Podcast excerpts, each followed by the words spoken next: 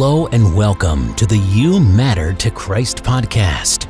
Many of our listeners and guests call this podcast an experience because throughout the variety of extraordinary people we have on the show, you'll hear stories of overcoming trauma, hitting record breaking business goals, people forgiving the unforgivable, and yes, even miracles that will shock and inspire you. On this show, you'll hear from professional athletes, entrepreneurs, and everyday people from all walks of life. Discover the profound truth that regardless of your background or circumstances, you matter deeply to the creator of the universe. You were made for a purpose, and you matter to Christ. Get ready for inspiring stories personal testimonies, and uplifting messages that remind us of the unchanging love and grace available to all. And remember this you matter to Christ.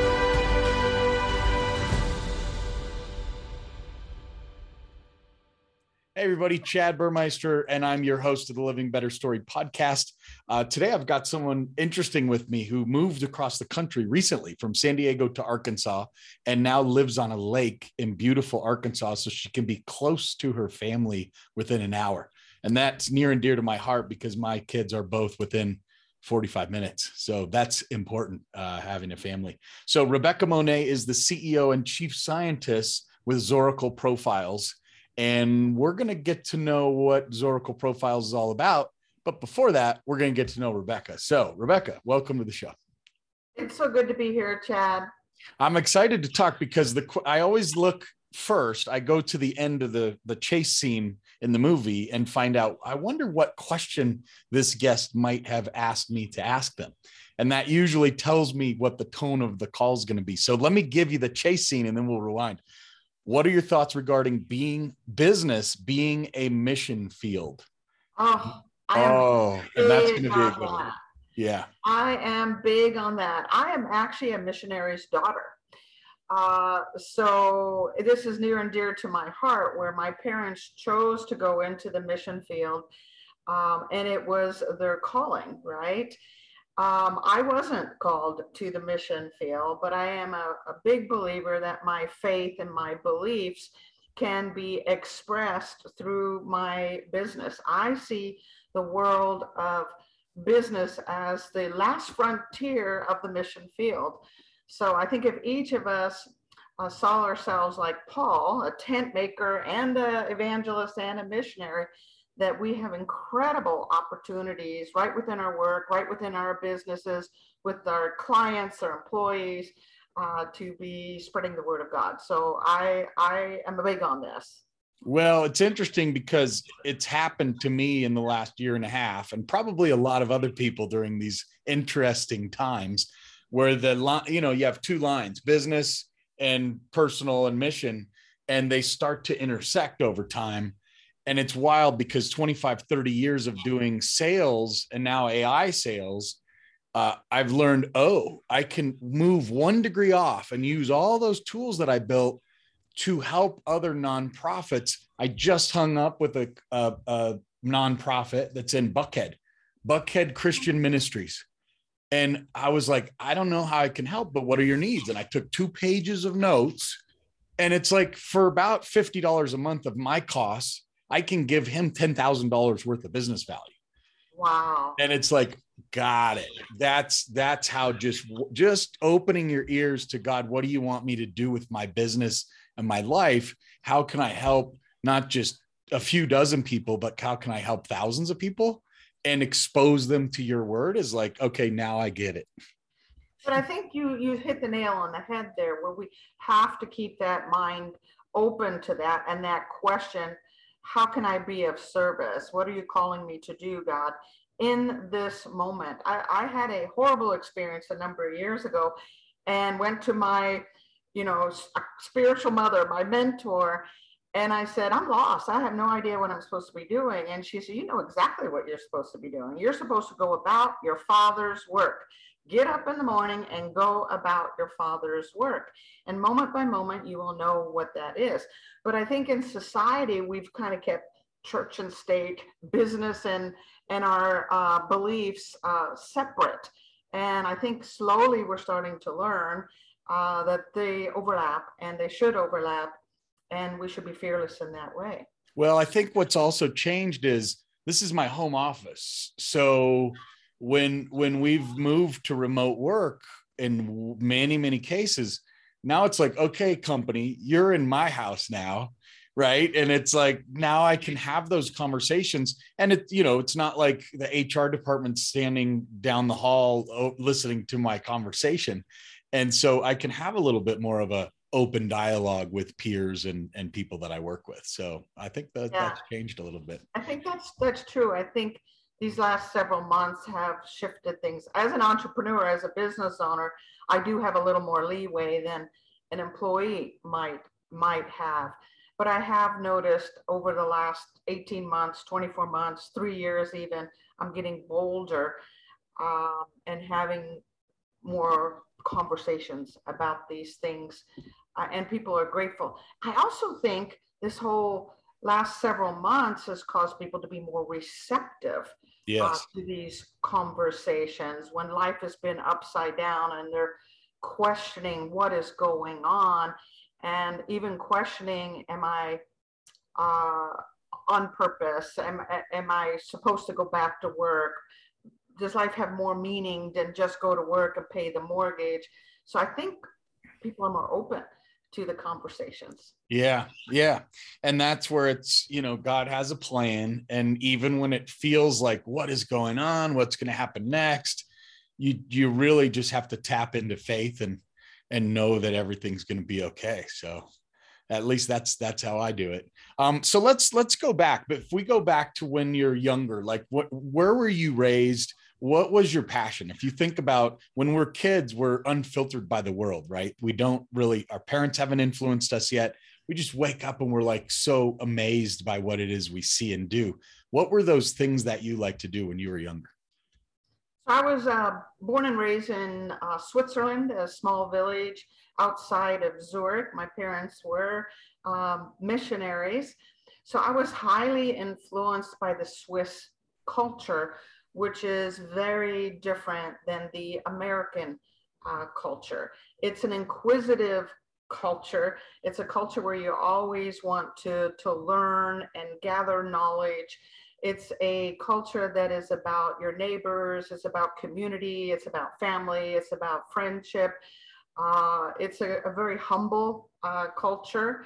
So there was a much, much influence. One of the biggest influences of, of Switzerland that started even as a child and runs to who I am today is when you um, interact with a Swiss person, they will meet you where you are. It's like life starts at that moment. So they're not asking questions like Americans are of where'd you go to school? Where were you raised? What degrees do you have? What zip code do you live in? What do you do for living?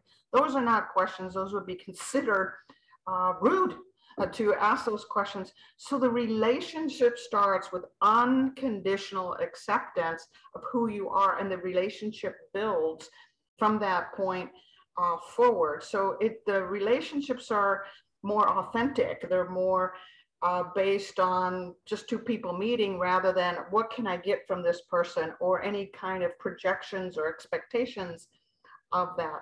So that had a great influence uh, on me as a child. So always uh, for me, it was about the connecting, the bonding, the getting to know someone uh, through friendship, through relationship. And I was endlessly curious about uh, others. I was also a little bossy. So as as a kid. I love that. I had no idea. I read I remember a book in in my MBA program called Kiss, Bow or Shake Hands. And so it was about Japan and China and when you go to places what are you supposed to do? Um, I'll have to find that book because I'll need to look up uh, Switzerland and figure out uh, what do they say about all that. That's neat. fascinating. Yeah, that's, it's a very fascinating really culture so uh, so that is interesting. How does that understanding and what you learned there now tie to what you're doing with Zorakle profiles? I have to believe there's a there's a very solid tie to that.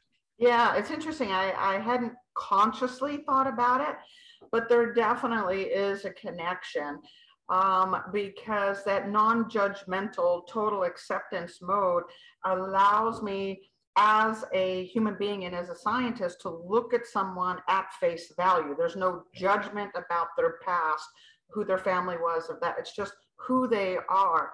So in the profiling business, I want to know objectively who you are. I don't want to project something onto you. I want to know truly what your gifting is. I want to truly know what uh, makes you tick, what you know, what your why is. So a combination of this endless curiosity with this non-judgmental. Uh, this is just who you are. Yeah, you were built and manufactured that way. So let's yeah. let's look into how you were built because you were built for a purpose and it's like okay that's cool let's compare purposes yeah let's do it that's so neat wow. It, and it's funny i love to tie those two things together. I learned this at an event that i did a four day workshop.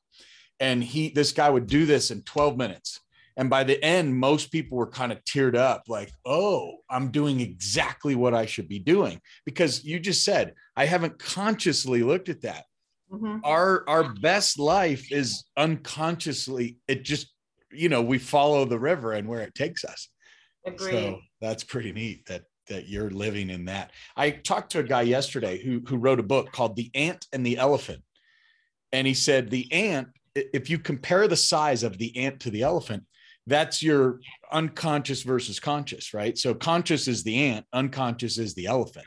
And it's like imagine this little ant trying to tell the elephant what to do. it's like, no, you really have to get in tune with where the elephant's going and and you know follow the elephant and not try to uh, you know not try to over Einstein right. things sometimes. That's great. That's a great visual. Good Isn't way to describe it. This guy was a recreational skier turned Olympian in four years.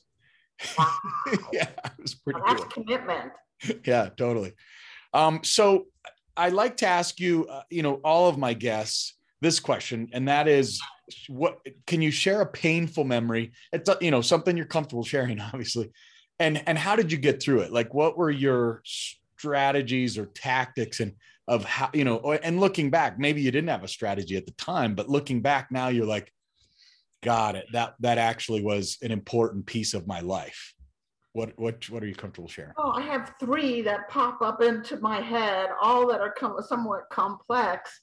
Um, but I'm trying to think the one that would be easiest to describe. It probably would be um, this idea that when my parents were on furlough from the mission field, they split up.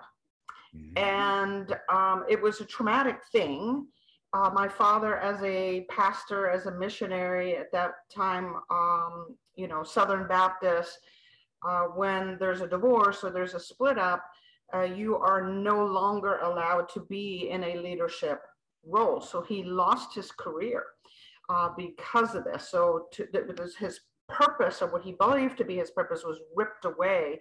And of course, we were dramatically traumatized too, because now we are um, being ripped away from our mother. My father stole us and took us to another state, and we didn't see our mother for many, many years or even know that she was alive. So there was a lot of trauma around that.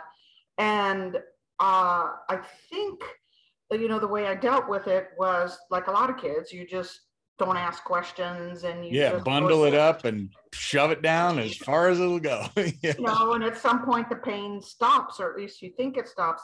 But I still think it affects me today when I think about my father having to give up his career because of a major obstacle or you know choosing a, a situation where a spouse didn't um, come alongside that how traumatic that was for everyone. And even in my business today a lot of what I do is about helping people find what their true purpose or gifting is and make sure they get into the right business so they can uh, express those God given talents. So, helping them get into the right business. So, I think indirectly, there's been some benefit out of that, that trauma of watching someone gifted and talented have something ripped away. Now, obviously, I can go into why wasn't he more tenacious? Why didn't he overcome those obstacles? You know, find another way. Um, but it was traumatic enough as a child that I first did what a lot of children do is I just stuck my head in the sand, right, and and continued on. But I do think it has um, carved out who I am in many ways, and also created a business that helps others to not experience that. It would be an interesting movie to say stories of missionary kids. I, have only met a handful, and and they're always very intriguing stories. Yeah. Um, I Dr. Jim Wilder is a neurotheologist, and his parents were missionaries. I want to say in Africa, and as a kid, he was like, "Well, I don't even know if I believe in God." Right? And he questioned it. And so he, uh, these three girls, as he described it, and when he was a teenager, said, "Hey, come to church with us." And then they kind of forced him and pushed him into doing the prayer at midnight because it was an all night thing, right? And he's like, I don't know if I can do it because if I pray, then you know, and I'm faking it, then God could be mad at me.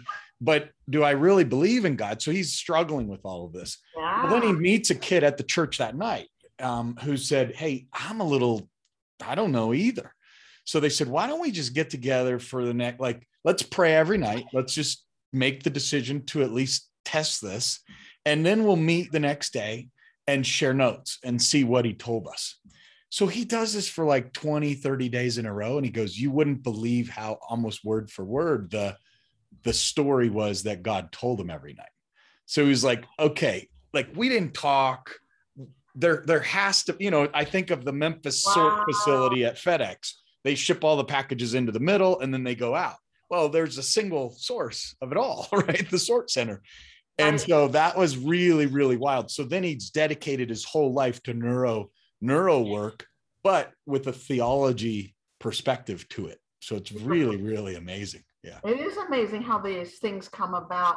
And it all seems random at the time, right? Yes. It all seems chaotic and confusing and even emotional and overwhelming. But uh, God, God is not a God of chaos. He He will He will straighten the lines out and and yeah. draw the picture correctly for and us. And that's when when people. T- I have one good friend who just is like Chad. You don't understand population control. All this. He's bought in hook, line, and sinker to every single thing that's out there.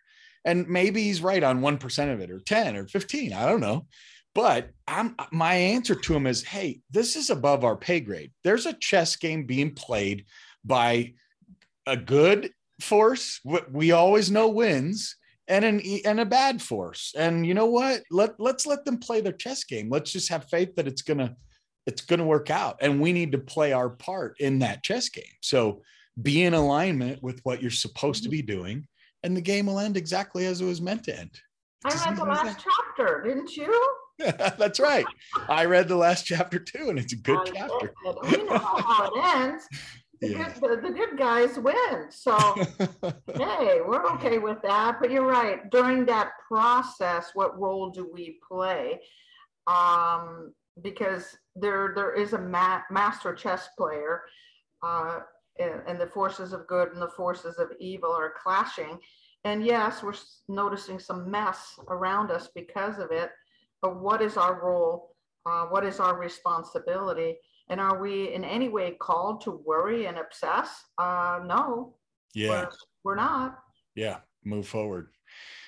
Um, interesting. There, I do need to get you this link from from Dr. Wilder about trauma, and it would be something interesting for you to share with people, probably because he worked with people that like were in wars and lost an arm and physical trauma and mental trauma. And it's this three step process and i don't want to butcher it. So it's it's something like when that when and they you know they can do this in like three minutes and it'll change the traumatic experience into a positive outcome and a positive mindset. And it's you know I'll find that link. I'll put it in the show notes because it's so, so good. And I, I don't want to mix it up, but it really basically says uh, if you think of that event, like this person saw something coming at him and then his arm was gone. And so he, that's the picture that he sees when he sees that. Right. Well, they've put in place of that something positive and the the way that they order that within three to four minutes every time you go back to try to think of that event, you don't think of the lost arm. Like it's yeah, the picture's no longer there. It's pictures, been, pictures wiped away. Yeah. yeah, it's been reframed in some way, and you can't have the same emotion attached to it any longer. Yeah, yeah. I'm pretty sure if I think of some of those famous mindset speakers that are out there, they probably have a similar kind of a of a thing. But this is from the neurotheology perspective. So oh, I would love to see it. Um, so think about if you move forward, you know, you've moved to Arkansas, you're on a lake, you're by your kids, all that's amazing. And I think what a lot of people goof up in life is they they're they're always thinking like, well, in 10 years, if I could just have X, and then they just keep chasing their tail. I met a woman at this restaurant in the mountains one time, and she owned the bar.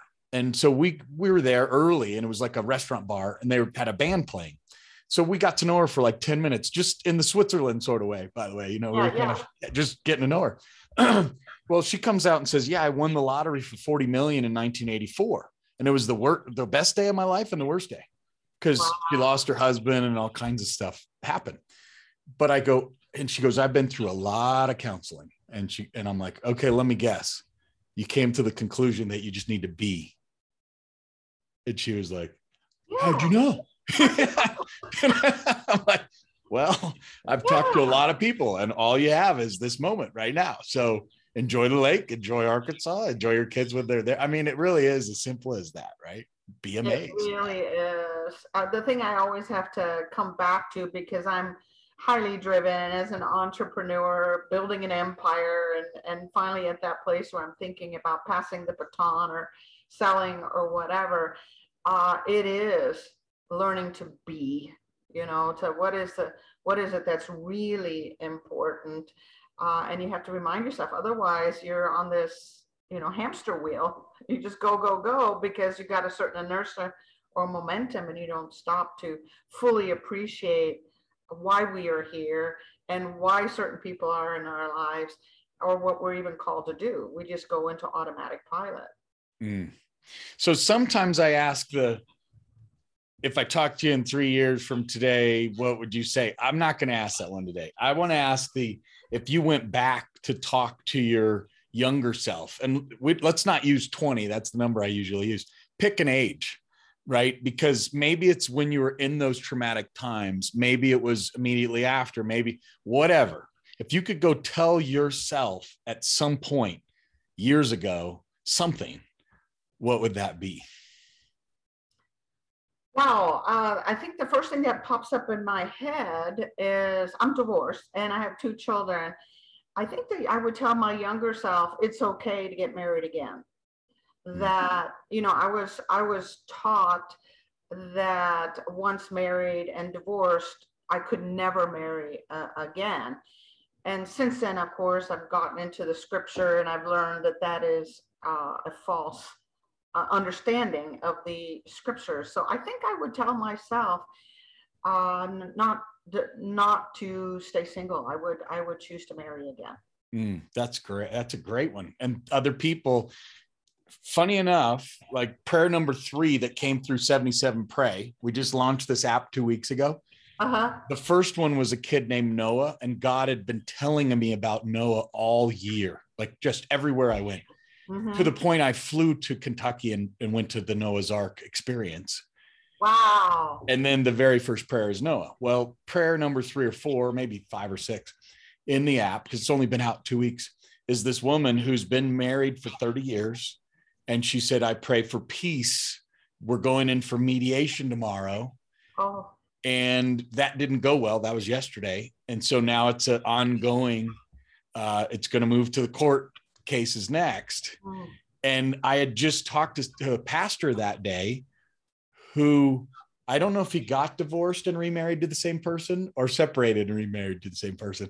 Yeah. And so, you know, I'm like, holy cow, God had me talk to this guy first. And now this is in the app. And we could, you know, I could kind of share the experiences. And it's just, it's amazing when, when you let God be the hub, like we talked about. That's the key, isn't it? It It, really- it really is. It really And is. to be in the word and to be in the word. So, I mean, it's an instruction manual uh, for, for life. Um, and sometimes we are not in it as often as we need to be. And I know when I was younger, I certainly wasn't. I was juggling, uh, you know, working, surviving, single parenting. Uh, so it was not a priority. It should have been. Have you seen the show The Chosen? Yes, I have. I love it. And I, I t- there, that's a common thread I'm hearing. It's Mhm. really being spread virally because it's so well done. Um, the credits are my favorite part when they play the music and it's like walk on the water. Well, Yeah. if you notice, it's these gray fish swimming in the circle, and then the one flips blue. yeah. My favorite is when the second one turns after the first one. And I'm like, so Now my my new job in life that I believe for the second half is turn gray fish blue Mhm. right? And I don't know how yet. I have these conversations. Yesterday, we had a planning meeting with the Living a Better Story team. And I'm like, I don't know why God's got me do all these podcasts. I've done like 75 of these conversations. And you learn a lot when you go deep with people, right? Your experience with this and this and this. And I go, wait a minute. We were talking about running a monthly meeting in different cities called Living a Better Story and getting people to come together because church is kind of on this decline religion but the fire pit conversation which is where living a better story was invented is a group of people that started one and one ended with 12 and then we were all sitting around the fire pit going huh what's going on in the world? What about our faith? Jewish woman comes over we're like it's not about race color or creed and religious background it's about connection to the hub and so now we said, wait, we've record. I go, we've recorded 70 conversations. We can go in and say, let's pull the piece that says, what role does faith play in your journey? Tell me about the hardest thing that happened in life. We can play that segment that's two to three minutes and then ask questions as a group and talk about that. Create a conversation. Yeah. Create a conversation, and they're smaller conversations. It's not a pastor in front of three thousand people and a one-way uh, Yes. communication. It is a conversation. It's more intimate. It's a. It's similar to uh, what I'm doing with the Coterie for Women and the Franchise Woman. It's a more intimate situation. The goal uh, is to create those relationships, to build, in my case, sisterhood Mm. based on biblical principles around the idea of friendship. Jesus modeled what a true friend is, up to and including the ultimate sacrifice.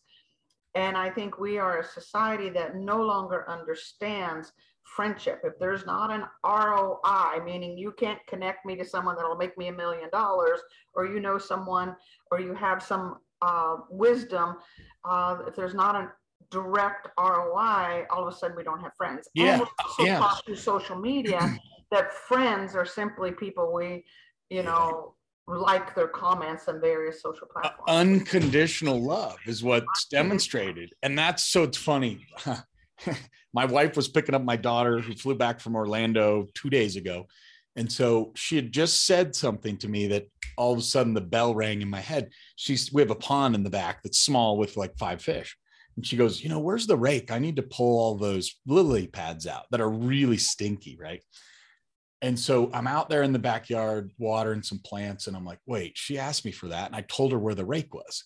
And I'm like, this is an oppor- this is unconditional love opportunity. And I just yanked them all down to like four, right? It took 20 minutes. And I'm like, okay, now I really should cut the grass because it's really long and I was out for two weeks. So we did that. And I'm and it and it feels so good when you're when you're unconditional love, right? There's no expectations on the back of that. Exactly, exactly. Now you're talking Swiss. Yeah. oh, this is now you're talking Swiss. And what's fascinating about that is love is a commandment. It's not an emotion, which is what we're being taught, especially in the US, we're being taught that it's a, a, emotion. And if we don't feel it, then of course we shouldn't have to behave it. But that's not what the scripture tells us. It tells us we are to love. It's a commandment, and that includes acts of service like you uh, provided. Here's what's fascinating. I experienced this myself. I had a student one time uh, that was difficult, at minimum difficult, in every possible way unlovable. I. And I found myself doing things for her, including picking her up and taking her uh, to church. And over a period of a few months of serving her, even though she was difficult and, in my opinion, quite unlovable, my love began to grow. I started to see who she really uh, was. So those acts of service, the, the uh, unconditionalness of it, that I'm not going to get anything back, will help us develop those feelings of, of love. It comes as we uh, act on the command.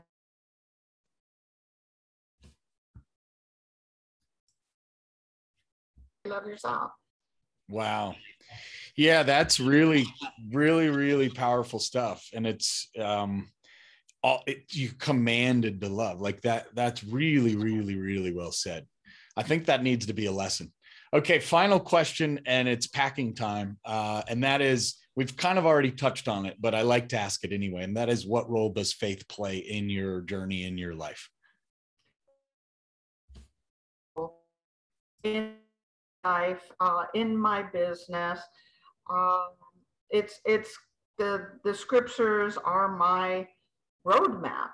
If I don't have an answer uh, to a business situation, an employee situation, a client situation, whatever it is, I simply go to the scriptures and and say, "What about?" And there's always uh, an answer.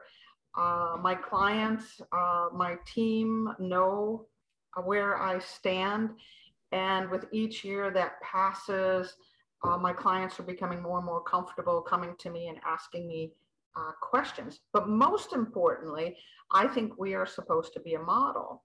Even if we're not called specifically to evangelize or uh, disciple or whatever other gifting we might have, I think we are called to be a mirror of Christ, to be Christ like.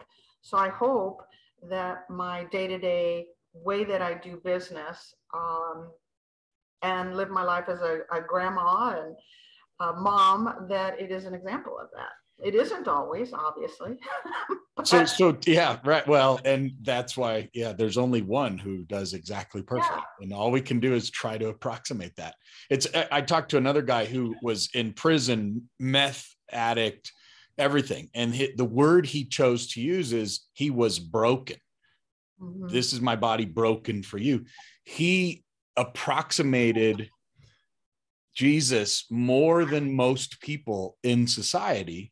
And therefore, he can empathetically understand what Jesus went through yeah. and go, I get it. I've got the coat on. And then he goes, Father, I can, I can't do it myself he was like, I had two choices. I could take the razor blade out of my shaver and walk into the back at the prison and slowly melt away because the blood would go into the drains by cutting my wrists, or give it all to God. And he goes, I decided it was into thy hands, O Lord. I commend my spirit. And it was like, he goes, You wouldn't believe the rushing messages. God talked to him and said, You got to go do this and this and amend this and apologize for that his wife and son uh, his wife divorced him son and he goes i i would have too it's the right thing a year later she gets back on meth comes back to him and said hey you found christ i can't handle it will you take our son back and raise him and he was like i was so happy but wow. my point is someone that's like jesus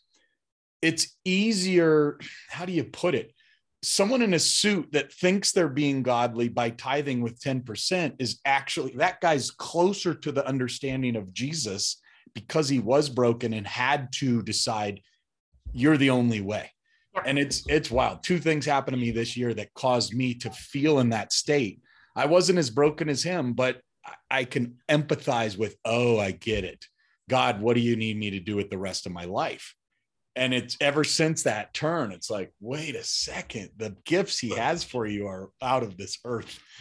you, weren't, you weren't broken in the same way. I'm not broken in the same way. You know, if you break a piece of bread, it's not always going to break in the same yes. way or a vase in the same way, but we're all broken and desperately uh, in need of a savior. Um, it's, it's, yeah. Superman, where are you now? Well, there's yeah. a book for that. yeah. Exactly. Um, interest. I want to leave you with one thing in the app 77 Pray. When you pray for someone, and I don't even know how we got this feature there. It was a God feature. So I go to pray for someone, and I'm not a biblical scholar. I I've read enough, and my parents read enough to me when I was a kid that I know the basics. But with this app, if I'm praying for someone, think of a word, faith or love. Let's just do love. So if I search, so I'm praying for someone, I search love, it looks through all the Bible, and every verse with the word love in it comes up. This is brilliant. And it, and then you, that's what I get to post to that prayer thread, right? I can give my own human thoughts to it, but I can also share the biblical thoughts. And so I go in and look at this and say, we love because he first loved us. 1 John 4 19, send. And now it's like, oh, biblically, that gave me guidance of what I should be doing next and what also, I should. It also teaches us how to pray the word. We're instructed. So if we're using the word as we pray, we have a we have a sword there because you know to go against whatever is the opposite of that. So pray the word. So if you have access to 300 scriptures on a particular issue that you have, pray the word. Wow. Yeah. And that'll completely, in sales, there's, there's, uh, you know, the art of war. And it's, if you have a three to one advantage, then you go frontal attack. If you mm-hmm. don't, you go around the side. So think about when you're, when you have a frontal advantage and you've got 87 verses with love in it and you're just going boom boom on right? it on you ain't got a chance so you know i got a machine gun here with, yeah Oh, this is really fun. Well, Rebecca Monet, this has been amazing. Um, we didn't get as much as I like into the Zorakle profiles, but uh, if people want to reach you and and get a hold of you to to have a conversation, how would they reach out to you? So the two best ways, of course, LinkedIn always, Rebecca Monet, M-O-N-E-T uh, on LinkedIn. Uh, I think I'm the only one on the planet, so that'll be easy. Or uh, zorakleprofiles.com uh, is the website. Outstanding. Amazing conversation. Uh, you know, with I'll send you a release form and maybe we'll need to put this conversation in uh, one of the living a better story training classes someday or a piece of it. Sounds like a plan. Outstanding. Thanks so much. Enjoy your family. Enjoy your new home there at the lake and uh, God's peace to you. Thank you for joining us on the You Matter to Christ podcast. We hope this journey has reminded you of the incredible truth that your life holds immense value and significance to Christ. As you go about your day, may you carry the assurance that no matter what you face, you are deeply cherished and loved. Remember, you matter to Christ. If you enjoyed this podcast, be sure to subscribe and share it with others who may benefit from this message. Stay tuned for more transformative episodes where we continue to explore the depth of God's love and grace. Until next time, remember that you are not alone. Christ's love is with you, guiding and strengthening you every step of the way. May your life be filled with hope, purpose, and the knowledge that you matter to Christ.